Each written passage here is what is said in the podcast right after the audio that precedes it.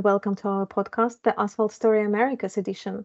Today, we want to give an overview of the Americas market developments and our thoughts on how it will unfold in the upcoming months. I am Irina Vinogradova, Senior Manager for Argus Consulting Services, and with me today are Sarah Tucker, Editor of America's Asphalt Report, Kawana Navarro, Senior Reporter covering Latin America, and Luis Garcia, Manager in Argus Consulting, responsible for crude and refined products coverage in Houston office. So thank you so much for joining me. And uh, let's probably start with you, Sarah. Uh, what's uh, everyone talking about in the US asphalt market these days? Uh, hi, Irina. Um, right now, everyone is talking about the lackluster demand and what seems to be an oversupply in the market. Uh, U.S. asphalt inventories are at healthy levels, maybe a little too healthy. They're above the five year average, and they have been uh, nearly all summer, which is pretty unusual. Uh, at the same time, demand has been lower than expected. In the first half of the year, the EIA pegged demand 3.6% lower than the first half of 2022. Right, that's surprising. What is causing that? So there are a few different reasons for this. Um, on the supply side, we have more asphalt production. Earlier this year, we had a wide light heavy crude spread that encouraged refiners to run more heavy sour crudes and make more asphalt. So we started the year with some elevated inventories. We also have Cenovus uh, bringing back their Superior refinery after five years, and this brought additional asphalt to the market as well. So that was earlier this year. Um, crude differentials have since narrowed, but there are still good crack spreads and strong coker yields, which are encouraging refiners to run more of that heavy sour crude, which is still making more asphalt. Then, demand wise, we had inclement weather across some key regions of the US earlier this year. Uh, this slowed down paving demand and contributed to the inventory build. Inflation has also weighed on demand. Rising interest rates have slowed down private work. Um, now, on the public side, we've heard of bids coming in over engineers' estimates, and this has resulted in delayed projects or reduced budgets. So many expected IIJA, which is our large infrastructure bill, to boost demand this year, but that doesn't seem to have been the case, or at least not yet. Anecdotally, we're hearing many of these larger projects haven't required a lot of asphalt upfront either. Thank you. That has been quite a, a lot of detail in that. But um, I just wanted to see what is the impact on the asphalt prices in the US of all that trends.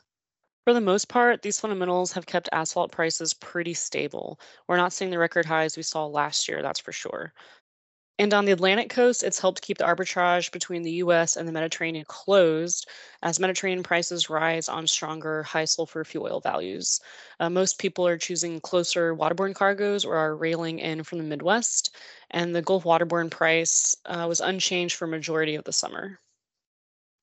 That's quite interesting, especially in light of crude uh, prices that has uh, uh, changed to around about $90 a barrel which is quite an uptick. Shouldn't this have some effect on asphalt prices? Now, normally it would, but remember, inventories are higher than usual and demand has not been as strong across the US as people expected this year.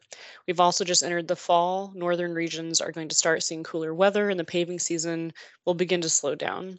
These fundamentals have so far outweighed the increase in crude. Now, we've actually seen waterborne prices on the East Coast start to slide. I mentioned just a little bit ago that Gulf prices have been unchanged for most of the summer.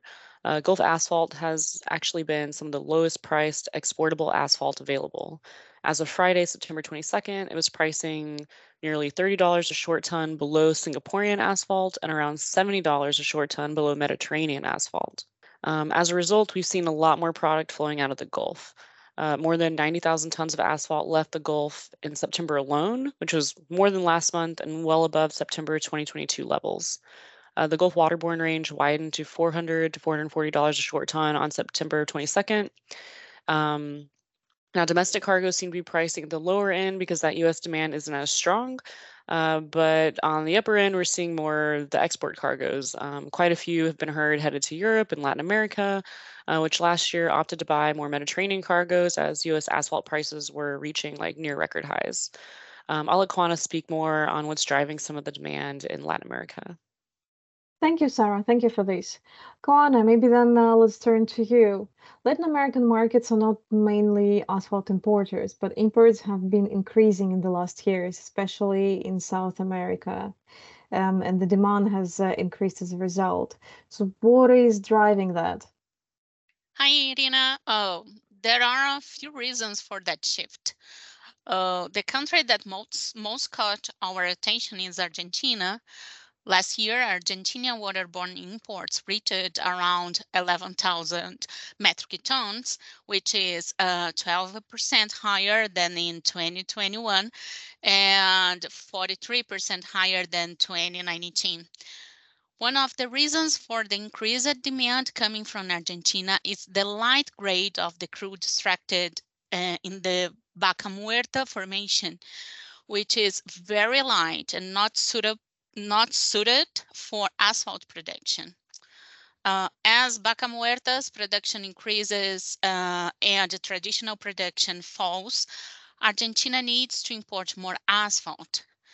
Also in South America, Uruguay's state-owned ANCAP, the country's only producer, has not produ produced any asphalt since November 2021, and output is unlikely to resume this year or in the next.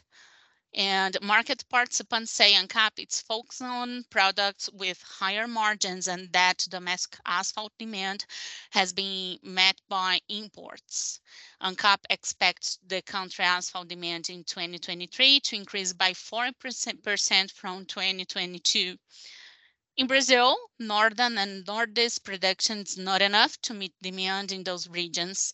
Nearby refineries are facing production issues and the crude slates are too light to make enough asphalt. The three asphalt refineries in both regions produced a combined 40, 35,000 uh, metric tons in 2022 but regional consumption was around six, uh, 680,000 according to the oil and gas regulator ANP.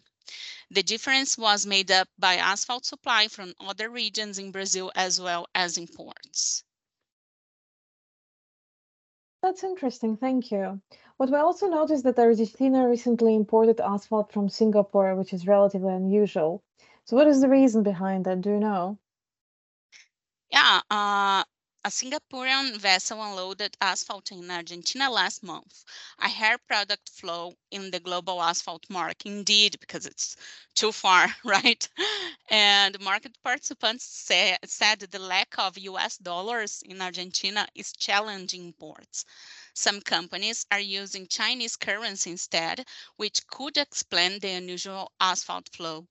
This currency situation may be unfavor unfavorable to the, the US suppliers, and the deals between Argentina and the US Gulf Coast have been more challenging because importers are struggling to finance the product, as Argentina has limited access to the US dollars. It seems like demand is also quite active in the Caribbean. Do you think um, that this increasing LATAM demand can be favorable for the suppliers in the US Gulf Coast? The Caribbean has been pretty active in the asphalt market lately. The region imported uh, 112,000 uh, metric tons in the first six months of this year, around 6% higher than the same period last year. However, US Gulf asphalt suppliers will likely need to compete with supply from Colombia, which has uh, which has risen by almost 70% in the first half of 2023 from the same period in 2022. US suppliers may also face additional competition from Venezuela, which is come back to the export market. In July this year, the, the country's state-owned oil company, PDVSA, resumed exports of some especially oil-related products to neighboring, uh, include an asphalt delivered to Brazil. And more deals between these two countries are expected to be concluded in the next weeks. Uh, also, we can say the restart of the Isla refinery in Curacao may provide additional supply from, for Latin America sometime next year. Thank you, Kawana. That has been quite insightful. Uh, on this note, speaking of the near future, maybe we can turn to Luis. Luis, uh, what are we expecting in the asphalt markets in the US in the next six to 12 months? So there was more asphalt in inventory in June this year than during the same month in 2020 and 2021 at the peak of the pandemic. The pandemic. So that's kind of telling. So if you couple that with a demand that was below what it was expected for the first half of 2023, then you have a good scenario for stable prices for the rest of the year or even possible downward pressure on prices. So we'll see. On the production side, the production in the first half of 2023 was lower than the first half of 2022 and 2021.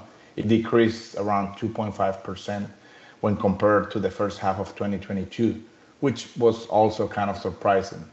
So again, that fact combined with below expectation demand does not suggest that the total production in 2023 will surpass 2022. And if it does, it will be only marginally, only by a little bit. So uh, also a trend that we expect to continue is relatively high volumes of exports of asphalt. In the first half of 2023, asphalt exports were almost 7% higher than the same period in 2022. Producers and traders have been successful in, in finding outlets and buyers for that excess supply, and they will for sure keep trying to do so. Thank you. Uh, I know Sarah already talked a bit about this, uh, but what is your take on the relatively weak asphalt demand during the first half of this year? Well, having the money available to spend is one thing, but being able to actually spend it is a different story. There's a lot of things that need to happen, and many pieces must fall in place before that asphalt can actually be applied on the roads. We know that there's plenty of funding available from the government to invest on infrastructure and a large portion of that specifically on roads, but that is only one piece of the puzzle. Supply, storage, workforce availability, weather, and inflation are other critical factors. Supply has not been a problem lately, but as Sarah mentioned, weather, workforce availability, and inflation have negatively affected paving projects and consequently have also negatively, negatively affected total asphalt demand.